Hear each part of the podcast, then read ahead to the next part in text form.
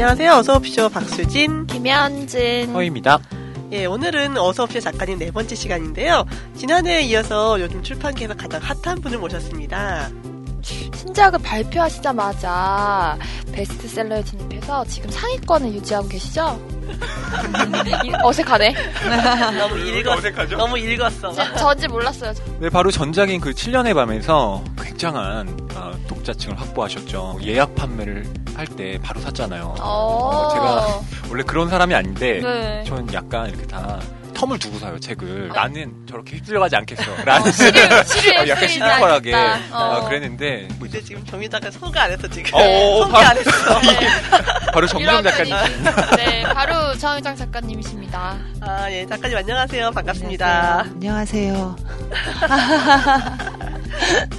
예, 이번에 새로 나온 책이 발음 잘해야겠네요. 네. 28이거든요. 네. 어, 이번 소설이 7년의 밤 이후에 2년 3개월 만에 네. 선보인 소설이던데 이 책을 저도 되게 재밌게 읽었는데요. 네. 이 책에 대해서 궁금한 점이 되게 많아요. 네. 작가님 신간 28하고 그 책 이후에 대한 생생한 뒷이야기를 함께 하도록 하겠습니다. 어서옵쇼 작가님 정유정판에서 속 시원하게 나눠보도록 하겠습니다.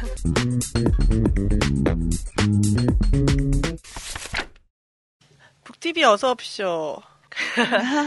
어서옵쇼 작가님 네 번째 시간이고요. 정유정 작가님 모시고 이야기 나눠보고 있습니다. 어, 작가님 요즘 책 출간하신 지 얼마 안 됐는데 반응이 네. 어떤가요? 좀 뜨겁던데요. 예. 예, 집에 있을 때는 잘 모르겠고요. 직접 이제 현장에 나가가지고 지난번에 천, 그러니까 발간 첫날 교보문고에서 그 사인회 있었는데, 아, 그때 정말 깜짝 놀랐어요. 예. 저는, 어, 제 책을 그, 등단 후에는 네 권인데 등단 전에도 세 권이 출간된 게 있어요. 그것까지 다 가지고 오셨던 독자분도. 계셨어요. 굉장히 열혈 예, 독자시네요. 굉장히 네. 울컥해가지고 현장에서 제가 하마터면 큰일 날 뻔했습니다.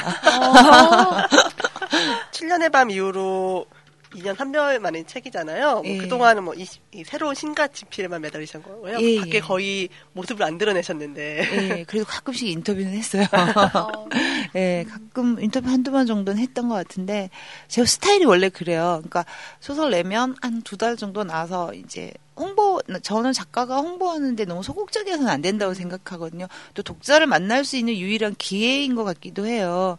물론 간접적으로 새 책이 나가면 간접적으로 만나긴 하지만, 독자의 반응도 보고, 또 표정도 보고, 또 악수도 한번 해보고, 잘생긴 총각 있으면 한번 껴안아도 보고, 예, 이렇게 잘생긴 총각이 잘생긴 있으면. 예, 뭐 반갑다는 네. 이 예, 명분을 세워가지고 예, 그러, 그래서 저는 그런 홍보를 즐겁게 생각하고 해요. 그러고 들어가면 그때부터는 또 한 2년 동안 거의 두문불출하죠. 다른 거에 영향을 받으면 그러니까 뭐 친구를 만난다거나 무슨 행사가 있어서 나왔다 들어가면 그 앞뒤로 앞뒤로 해서 총한 3, 4일 이상을 그 방해를 받아요. 음, 그러니까 그게 조금 그래서 흐름을 놓치지 않으려고 되도록이면 안 나오고 작년 여름 같은 경우는 음 제가 지리산에 있을 때는 전화 핸드폰도 다 끊어버렸었어요. 어, 지리산 예. 어디 계셨어요? 지리산은 암자에 있었어요. 아, 제 집이 원래 지리산 근처여서. 아, 예, 인월 그 네, 인월 거기, 쪽에 있는 거기가 구룡폭포, 함양, 예. 예, 함양 인천. 정명치 있는 쪽이요. 네. 예, 예. 아, 그 왜냐면 남원가 바로 옆에. 예, 남원. 예, 어, 그쪽이에요. 어, 그렇구나. 네. 어. 혹시 고기리 촌딱집 딸은 아니죠? 네. 그 코엑스에서 그 출판 도서 뭐 이런 행사를 한 적이 있었는데 그 은행나무 출판사에서는 국제 도서잖아요. 네, 네, 국제 도서죠. 거기서는 이제 정지정 작가님의 그 어, 특별 세션. 발로 어, 굉장했죠. 어, 출판사에 대대적으로 홍보하시는 것 같아요. 제가 네. 책을 사- 그 보니까 QR 코드로 해서 음악도 제작하시고, 음. 테마 네, 테마. 음악도 만드시고, 아, 새로 만든 음악인가요? 네, 네. 아. 각 그룹들이 인디 밴드들이 음. 만들었는데 어, 다 좋아요. 다 네. 좋고 저는 특히 특별한 이야기가 있는 게 이 다섯 개의 테마곡을 듣- 이렇게 들려주더라고요. 저희 편집자 네. 선생님이 오늘 이제 곡이 나왔으니까 들어보세요 하고 처음부터 프롤로그 뭐 재영 기준 이렇게 쭉 오는데 링고의 테마에 딱 와가지고 링고의 테마가 굉장히 가사가 음. 그 링고가 이 책 안에서 어떤 임- 어떤 게이며 그러니까 이 링고의 삶 네. 생애 그 본질적인 아주 그런 걸 꿰뚫는 가사예요. 랩이라든가 음. 이런 게그 의미 없는 랩을 하는 게 아니고 왜 듣다가 울었다는 거 아닙니까? 음악들이 굉장히 장엄하고 그리고 예. 아마 애견 그 강아지를 사랑하시는 분들이 들으면 정말 눈물을 흘리실 예. 수도 있는. 예. 링고의 테마 위드아웃입니다. 왜 나를 해쳐 여기 날 밀쳐 덮쳐오는 슬픔 모든 걸 잃었는데 믿고 날 맡겨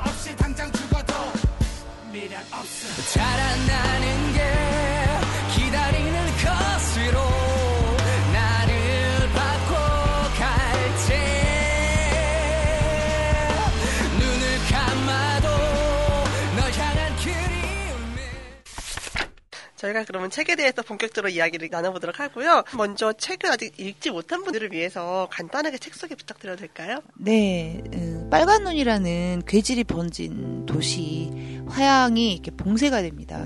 봉쇄된 도시 안에서 28일 동안 인간과 개들이 과연 어떤 짓을 벌이는가 정말 살기 위해서 별짓을 다 하거든요. 그러니까 7년의 밤이 아들을 구하기 위해서 아버지가 별짓을 다하게 다 하는 그런 이야기였다면은 28 같은 경우는 살기 위해서 어, 생명들이 모두 동물이든 인간이든 모든 생명들이 살기 위해서 별짓 다 하는 됩니다.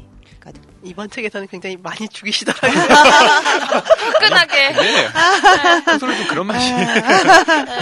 네, 많이 죽였어요. 많이 죽이고 굉장히 원성을 제가 듣고 있어요. 저 안 죽여야 될 사람까지 다 죽였다고. 시원하게 그냥. 예, 아. 그런데 그 그게 처음부터 예고된 결말이었고요.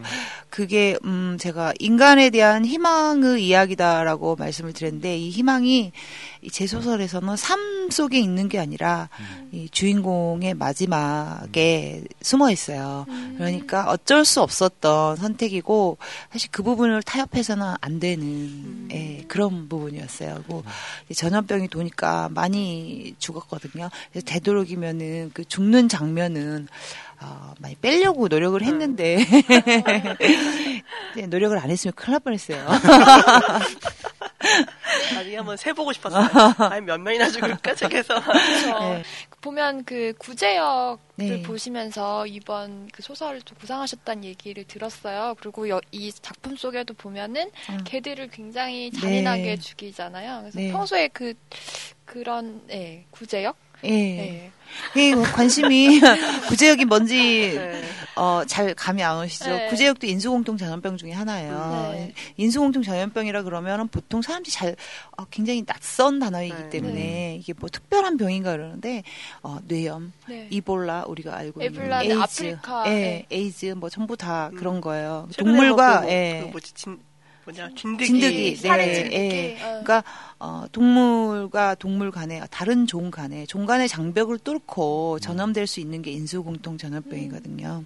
그래서 저는 이거를 처음에는 이런 재난 소설을 써볼 생각 같은 걸 별로 안 해봤던 것 같아요. 굉장히 어 렵다고만 생각하고 있었는데 그 구제역 파동이 7월 그러니까 제가 7년의 밤을 내던 어, 그 해 겨울에 있었어요. 근데 뭐 어느 날 시- 몇십만 마리도 어느 날 몇백만 마리가 된 거예요.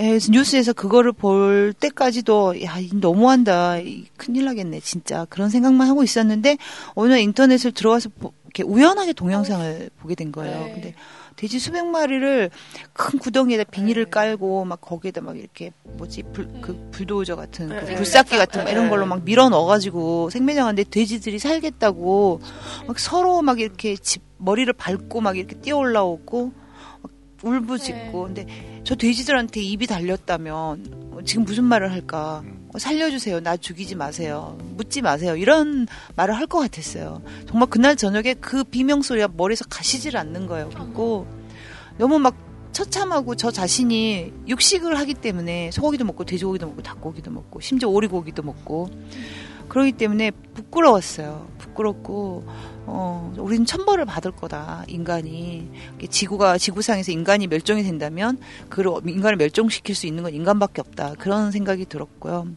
그래서 밤중에 잠을 못 자고 앉아있다 돼지들의 울음소리가 계속 이렇게 귀에서 울리니까 잠을 못 자고 앉아있다가 만약 저게 돼지가 아니고 요즘은 소나 돼지를 집에서 네. 기르지 않잖아요. 근데 집에서 같이 함께 사는 동물 개라면 어떻게 할까? 인간은 그래도 저렇게 죽일까? 이때까지 뭐, 어, 내 아기, 내 아기 막 이러면서 그렇게 키우다가 저 할까 생각을 해봤는데 저 같으면 하겠, 그렇게 하겠다, 그렇다라는 대답이 나오는 거예요. 근데 그렇게 대답을 하고 나니까 너무 처참한 거예요. 네. 제가 인간으로서 너무 처참하고 그래서 근데 내 반대편에 나와 다른 사람이 있지 않을까?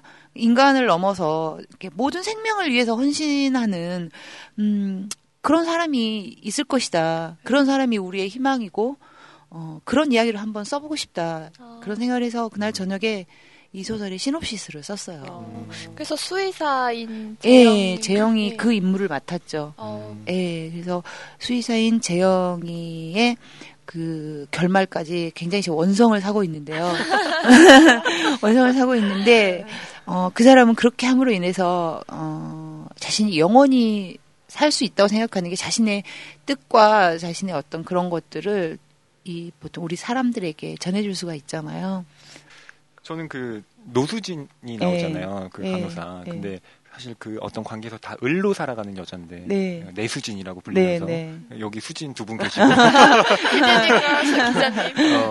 근데 이제 그 여자를 보통 이제 마음 약한 작가들은 네. 아, 이렇게 음, 응. 코스모스 같은. 여자를. 네. 이렇게 좀 어떻게든 얘네 네. 살려야겠다 이런 네. 마음을 가질 수도 있을 것 같은데 어, 단호하게 현실을. 처참하게 어, 그렇게 하셨는데 예. 어, 그런 면에서 저는 굉장히 좋았거든요. 왜냐하면 예. 그런 오히려 연민 없는 예. 것-. 것이 예. 그러니까 그 real이라는 게 꼭 뭐 잔인하거 네. 하다거나 이런 말이 아니라 그것이 전 삶의 실제일 수도 있다고 생각하거든요. 뭐꼭 네. 열심히 살아서 보답을 받는 것이 아니라 맞아요. 어, 네, 그리고 재난이나 전쟁에서 가장 먼저 가장 많이 피해를 받는 게 어, 아이들과 여자거든요. 음. 이 문제를 그냥 넘어갈 수는 없, 없고 승아도 죽었잖아요. 심지어는 네. 어린 아이도 죽었는데 이 어, 노수진 같은 경우는 되게 제가 가슴이 아팠던 게 이게 힘들었어요. 힘든 캐릭터였어요. 음, 제가 사실은 지금까지 소설을 쓰면서 저 자신을 소설 속으로 밀어넣어 본 적이 없어요. 제 이야기가 아니고 전부 온전히 다 허구의 이야기고 그랬었는데 처음으로 이번에 여자 여성 화자를 둘을 내세우면서 저 자신을 이렇게 반으로 딱 쪼개서 집어넣었어요. 음. 윤주 쪽에는 제 성격을 집어넣었거든요.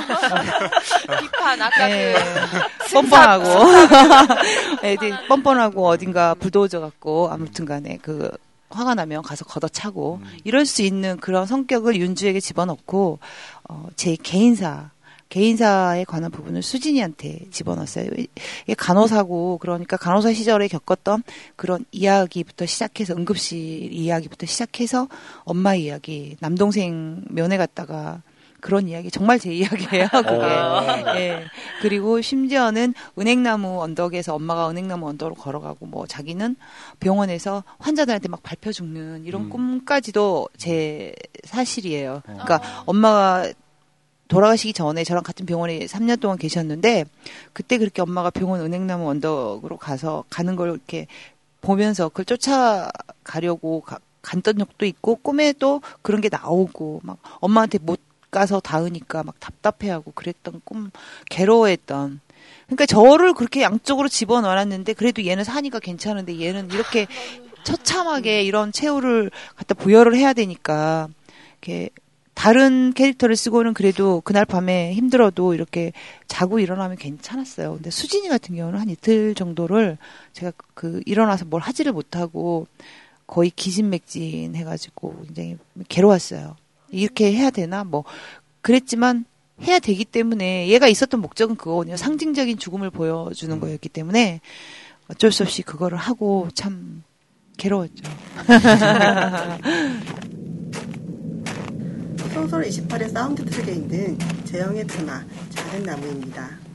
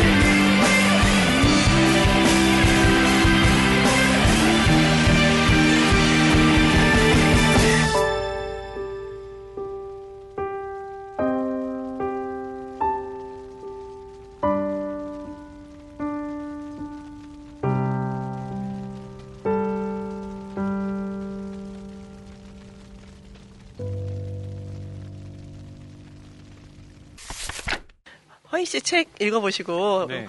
어떠셨나요? 평론가로서 뭐 간단하게 코멘트 잠깐 해주신다면. 무섭다. 아, 이런 얘기 들으면 너무 무서운 거야. 만약에 작가님도 소설가로서 어떻게 생각하세요? 이러면 음?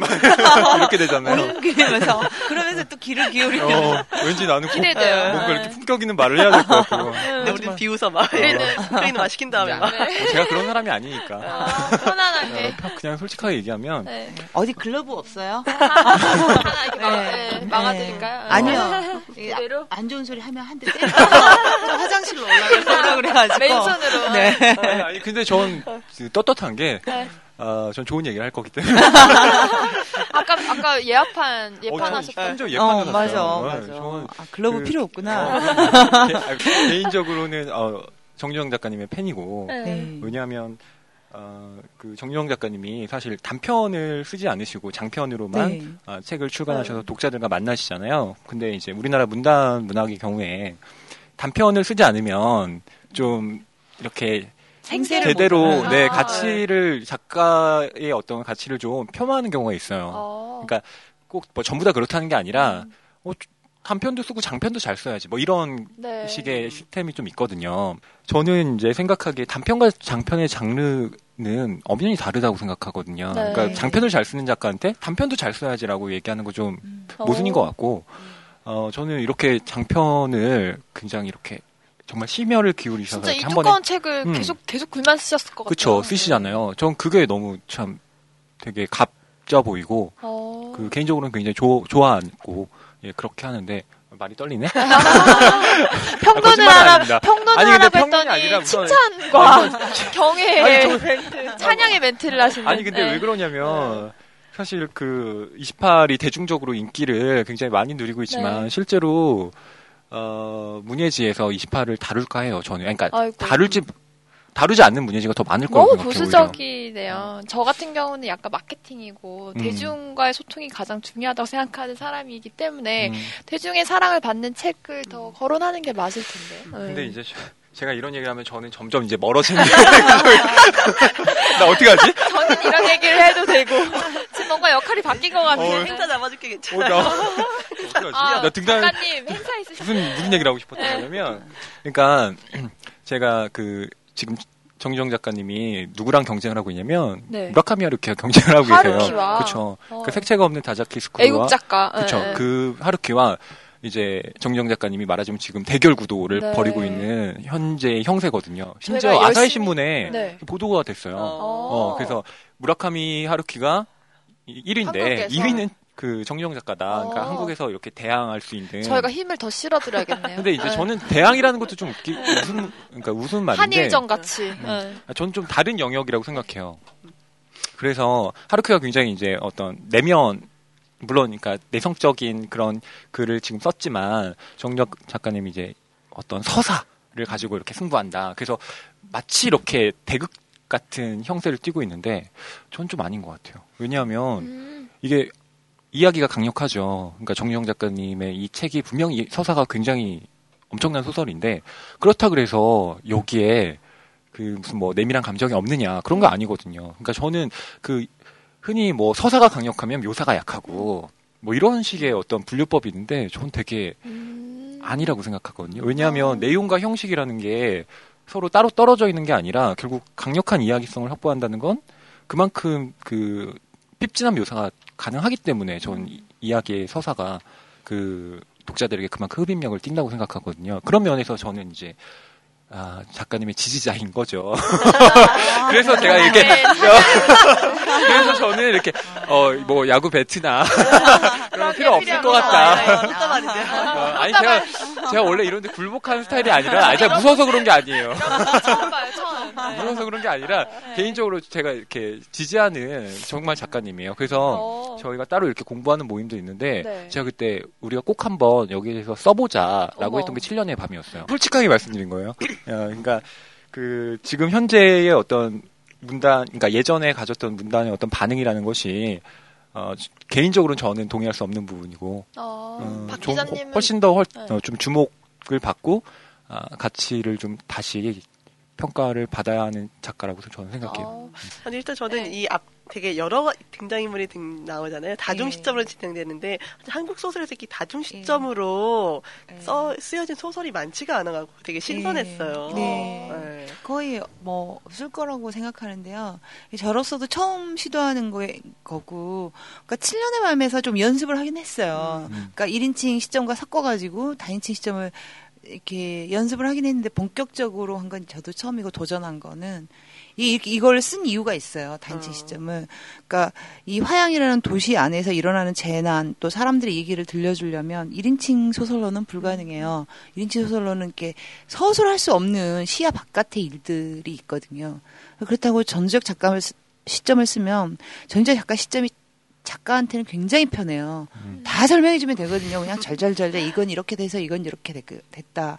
뭐 이렇게 하면 되, 되는데 그렇게 하면 독자가 끼어들어올 틈이 없어요. 그러니까 정서적인 어떤 통로가 부족해요. 이 인물들한테 들어올 때 어, 자기 일이다, 내 일이다 생각하고 나라면 어떻게 하지 그런 생각을 해봐야 되는데 전지적 작가 시점으로 쑥쑥 풀면 어디로 들어갈지를 모르는 거예요. 재미는 있다 하더라도 그래서 이 들어가는 통로를 각자 마련해 주기 위해서 3인칭 그 다중 시점을 썼어요.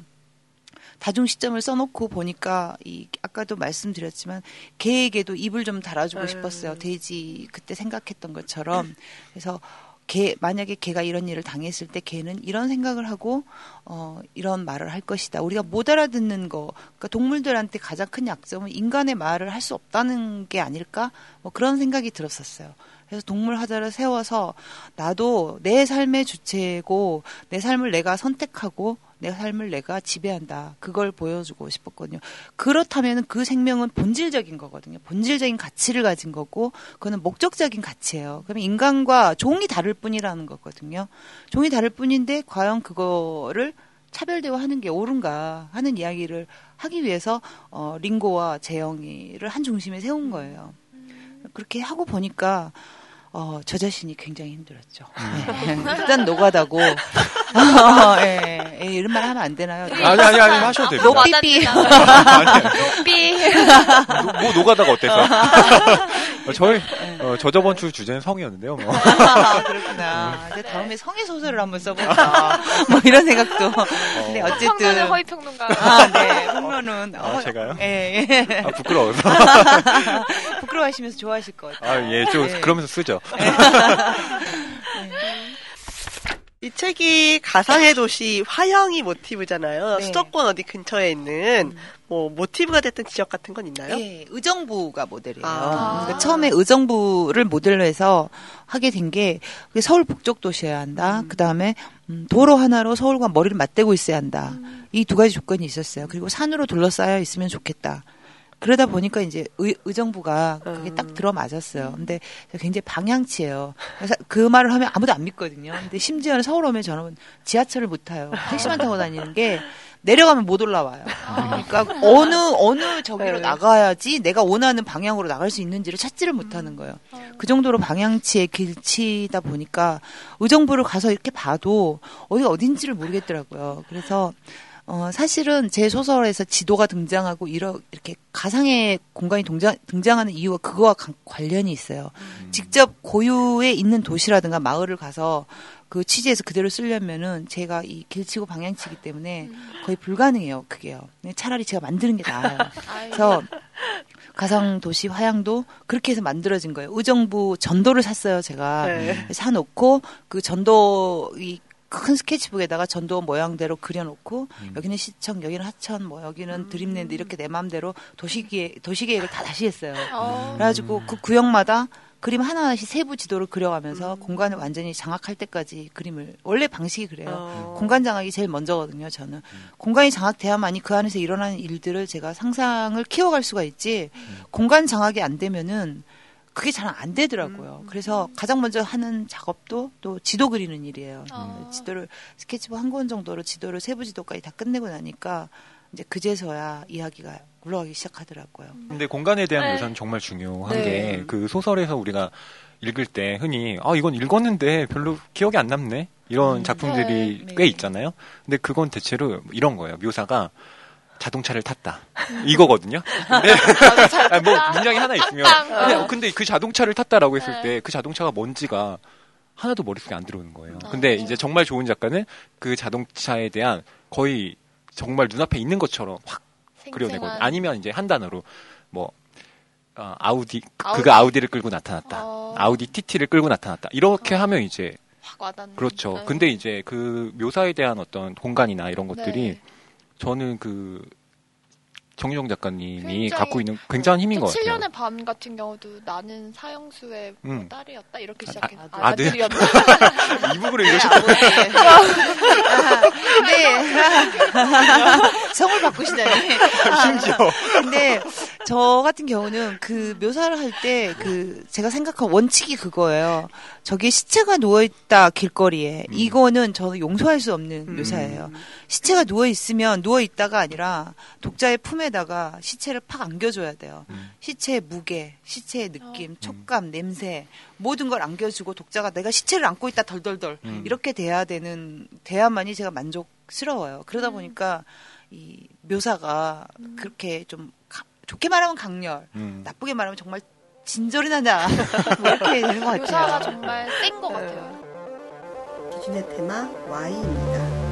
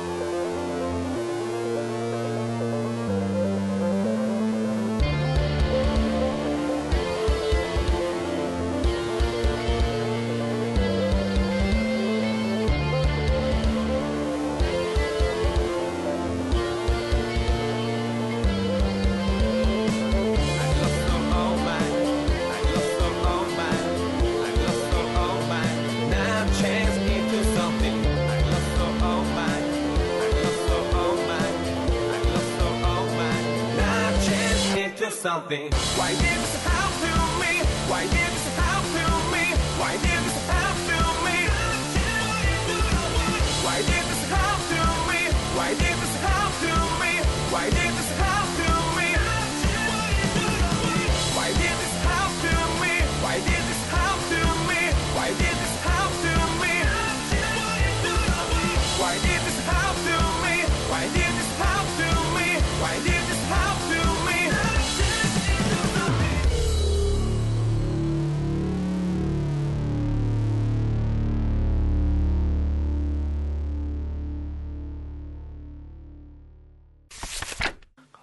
병이 눈이 빨간 빨간 예. 눈이 되잖아요. 예.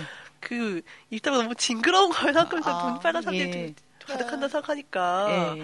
아, 그런 병의 묘사 같은 거랑 설정 같은 예. 건 어디서 좀 착안하신 건가요? 예, 서울대 오이종 교수님이 이 처음에 바이러스 부분에 저하고 제가 이제 컨펌을 받아가면서 만들고 어 나중에 감수도 해주시고 그랬는데 음 그때 그런 얘기를 했어요. 바이러스가 들어와서 가장 임팩트 있는 증상 첫 증상이 뭐겠느냐라고 둘이 앉아서 머리를 짰는데 이제 이 우희정 교수님은 아무래도 음 CNS 손상이라 그래가지고 이 중추신경계 손상이 네. 오면 우리들이 이제 손발을 못 쓴다든가 뭐 이렇게 좀비처럼 이렇게 된다든가 이게 가장 아무래도 드라마틱하지 않겠냐. 그래서 그런 거는 너무 많이 났다. 클리셰에 가깝다. 안 된다.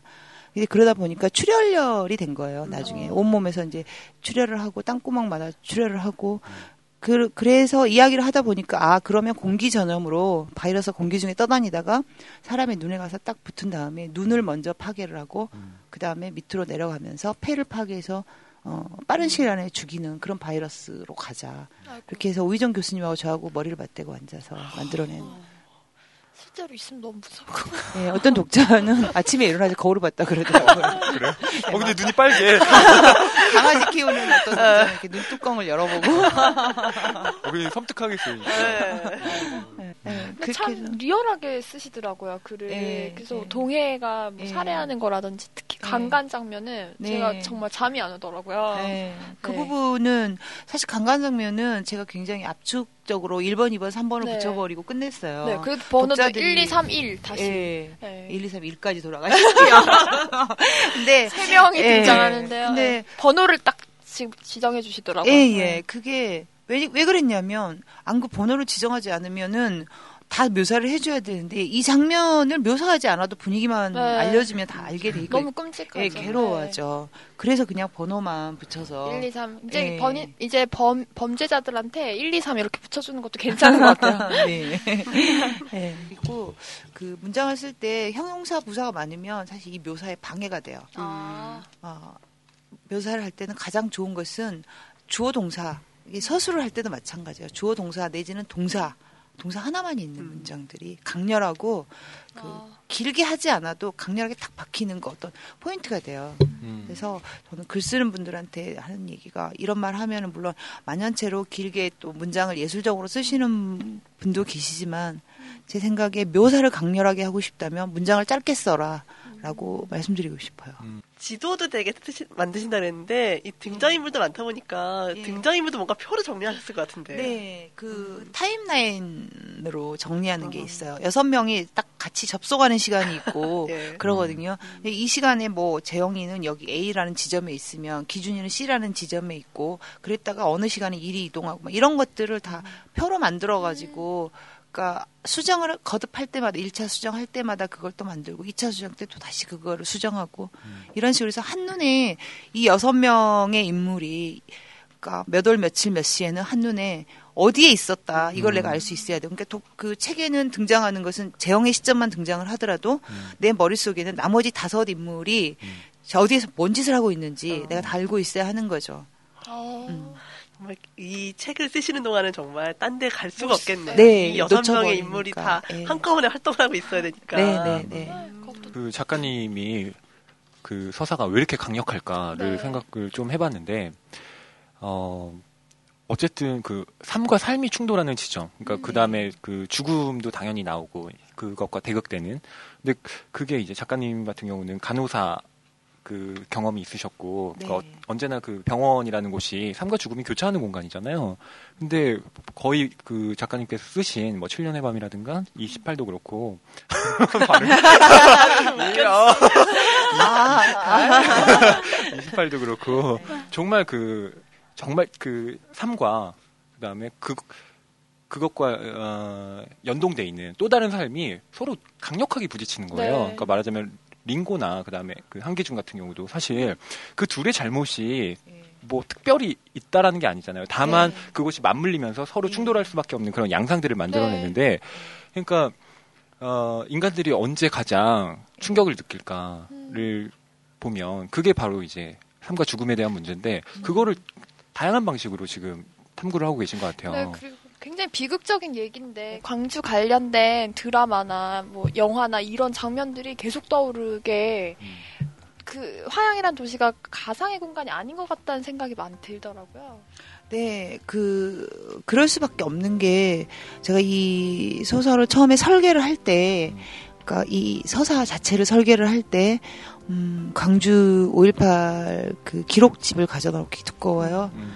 그게 거의 너덜너덜해질 때까지 그거를 분석을 했어요. 그러니까 공수부대들이 어떻게 도시를 이렇게 장악을 하고 어떻게 들어와서 통제를 하고 시민들은 어떻게 저항을 했고 어떻게 어떻게 해서 시민군은 또 장악이 됐고 진압이 됐고 이런 것들을 다 그 그걸 보고 어, 구축을 했어요 서사를. 그랬기 때문에 이 그 광주라는 반석 위에 지어진 집이기 때문에 5.18의 냄새가 나는 것은 어쩔 수 없다고 생각해요. 그런 이유가 있어요.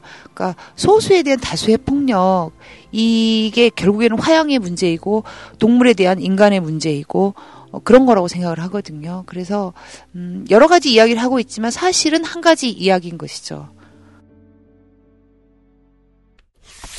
그 자료 조사와 이 정리 이런 거를 너무 좋아하시는 것 같은데 네. 혹시 뭐 취미도 혹시 그런 것인가요? 취미 조사, 취미가 자료 조사는 아니고요. 취미는 뭐 돌게 패는 거예요. 예. 저녁에 면은 복싱장에 가서 복싱하고. 예. 재밌는 게 그 스파링을 하면 여자들은 복싱을 잘 안 하잖아요. 네.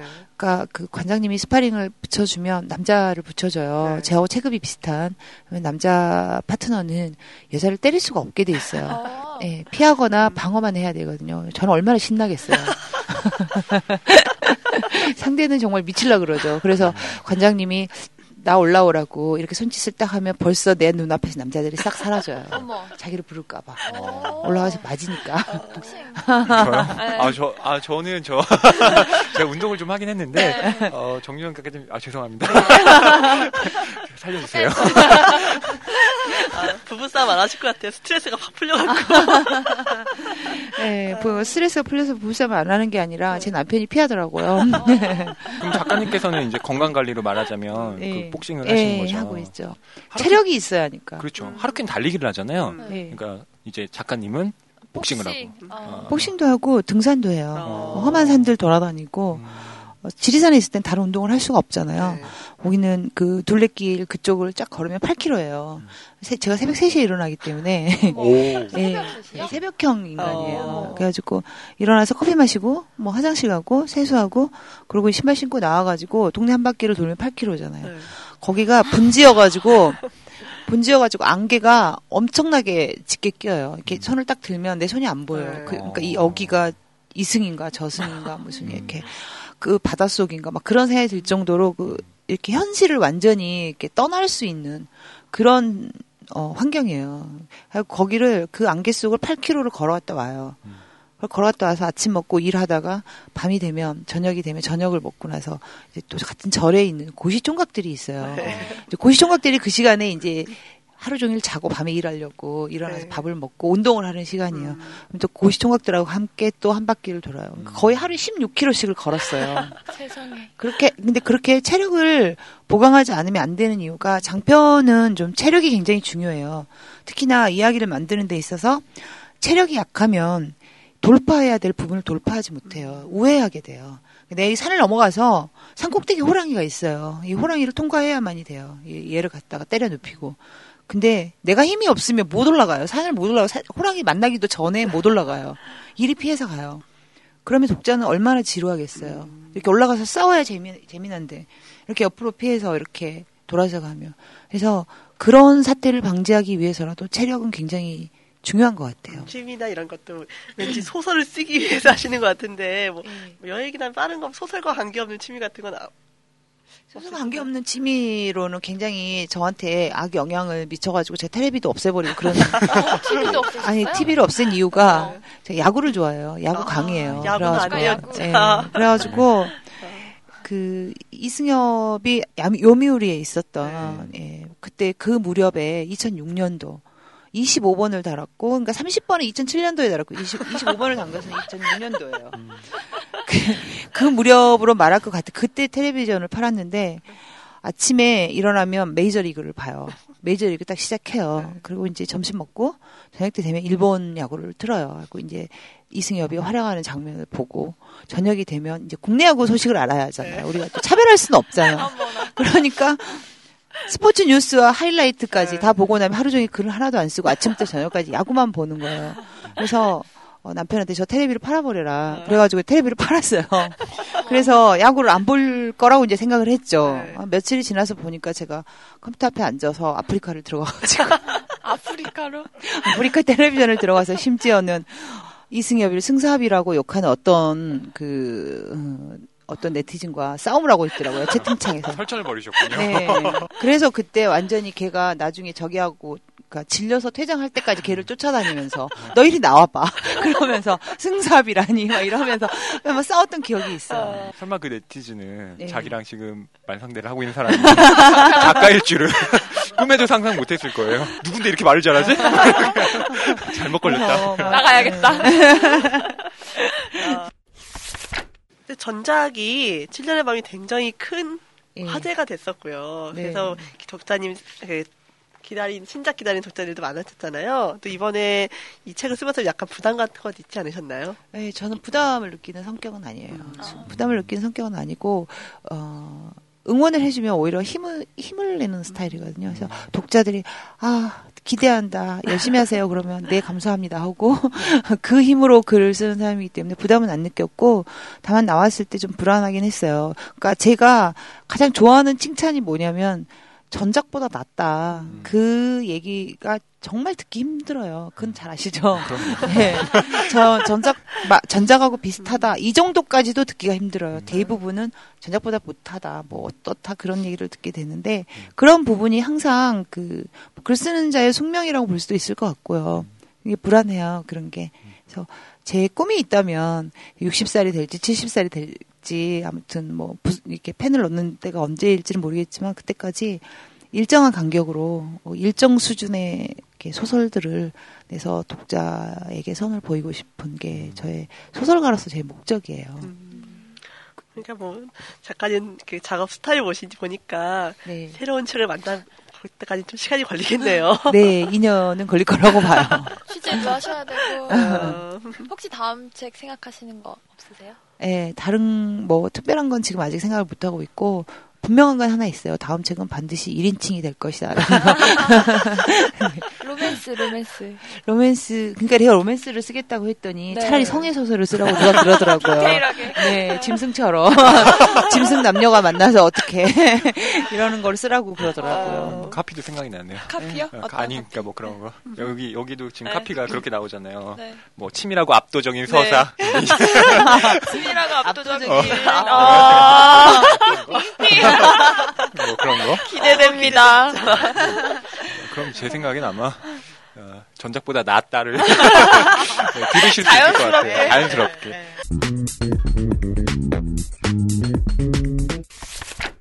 지금까지 어서없이 작가님, 정유정 작가님 모시고 진행해 봤는데요. 어, 오늘 허희 씨나 현지 씨 어떠셨나요? 현지 씨 어떠셨나요? 아, 방금 작가님께서 음, 그런 얘기 해주셨는데 어섭쇼를 하길 참 잘했구나. 어섭쇼를 안 했으면 어떻게 작가님과 이런 수다를 떨 수 있었을까 하는 생각이 드네요. 네. 저는 그 늘 작가님을 만난다는 건 마음속에 부담이 있어요. 어, 무거운, 아니 네. 맞을까봐가 아니라 어, 사실 이제 작품에 대해서 얘기를 한다는 게 물론 평론을 하는 사람이 당연히 그렇게 해야 되지만 어, 우선 좋아하는 작품을 어떻게 좋다라고 얘기하는 것도 되게 좀 어려운 일이거든요. 근데 제가 개인적으로 굉장히 재밌게 읽은 또 좋게 읽은 작품들을 쓰신 작가님을 직접 만나서 어, 이야기를 나눈 게 저한테는 굉장히 오늘 좋은 시간이었던 것 같아요. 아, 작가님 오늘 어서없이 출연하신 소감 어떠신가요? 아, 즐거웠어요. 이렇게 맘 편하게. 내 맘대로 말해도 되다니. 이거, 이거 막 삐 하는 부분은 다 편집될 것이고. 네, 굉장히 즐거웠고요. 몰랐던 또 이런 인연을 새로 또 만들게 돼가지고 그것도 기쁘고요. 제가 7년의 밤을 낸 후에 이번에는 분명히 1년 만에 책을 낼 것이다 기다려달라 했는데 그 약속을 지키지 못하고 2년 3개월 만에 책을 냈거든요. 예, 그런 허위 약속은 하지 않, 않겠습니다. 이번에는 2년만 기다려주세요. 더 재미있는 소설 들고 어, 돌아오겠습니다. 이것으로 어서옵쇼 작가님, 정유정 작가님 편 마치도록 하겠습니다. 다음 주에도 재미있는 책 이야기로 찾아뵙도록 할게요. 감사합니다. 어서옵쇼가 작가님은 물론 책을 사랑하는 많은 분들을 모실 예정입니다. 어서옵쇼와 함께하고 싶은 분들 또는 함께 했으면 하는 분들을 추천해 주세요. 꼭 초대해 드릴게요. 그럼 어서옵쇼 앞으로도 많이 사랑해 주시고요. 다음 주에도 어서옵쇼 어서 옵쇼 끝!